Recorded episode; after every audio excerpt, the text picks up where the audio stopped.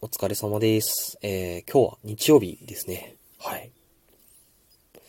えっ、と、エヴァンゲリオンの9をちょっと見まして、なぜ見ようかと思ったのは、あの、まあ、3連休だし、まあ、ちょっと新しいことに挑戦しようかなと思いまして。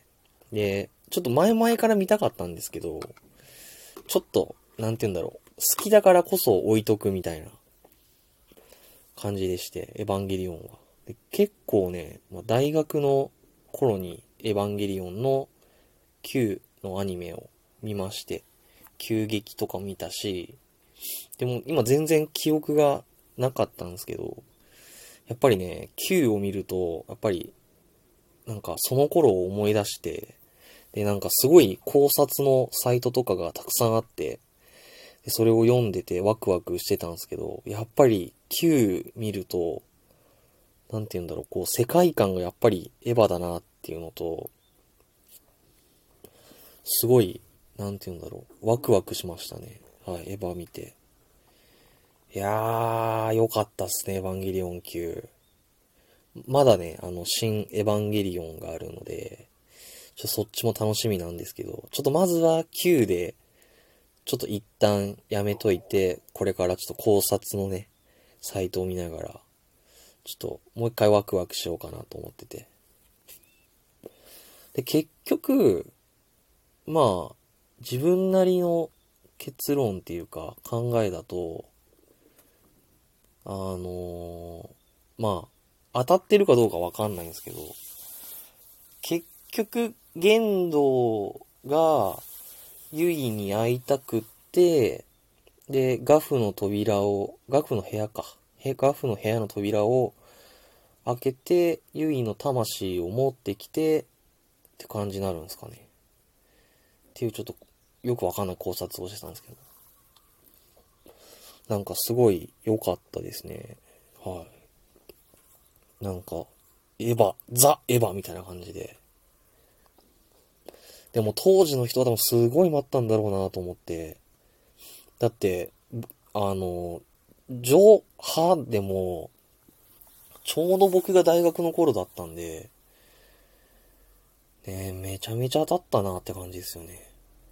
で、一応、新エヴァンゲリオンで、一応、エヴァは完結みたいな感じで。で、もともと、その Amazon プライムで、なんか、さようならすべてのエヴァンゲリオンっていう、あの、安野さんの、その、ドキュメンタリーみたいなやつがおすす、おすすめに出てきて、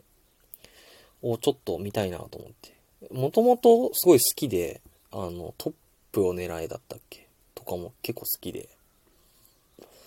はい。で、安野さんの考え方とかっていうのを垣間見れたらなと思って。で、あと、Amazon プライムに同じくなっちゃうんですけど、あの、松本人志さんと対談したやつも上がってて、で、その時も、なんか結構、すごいいいなぁと思ってまして、はい。なんか、すごい頭の中どうなってるんだろうなっていう、なんか膨大な、こうなんていうか知識量と、なんかそれをこう表現するための力っていうか、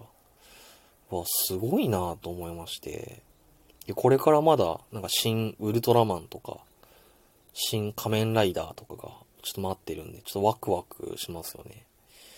いやー、やっぱりね、やっぱり、まあ、劇場で見たかったなっていうのがありますね。なんか、はい。まあ、アマゾンプライムとかで見るのもいいんですけど、やっぱりね、実際に映画館で足運んで、なんか当時の雰囲気とかをやっぱり感じられたらよかったなと思ってて、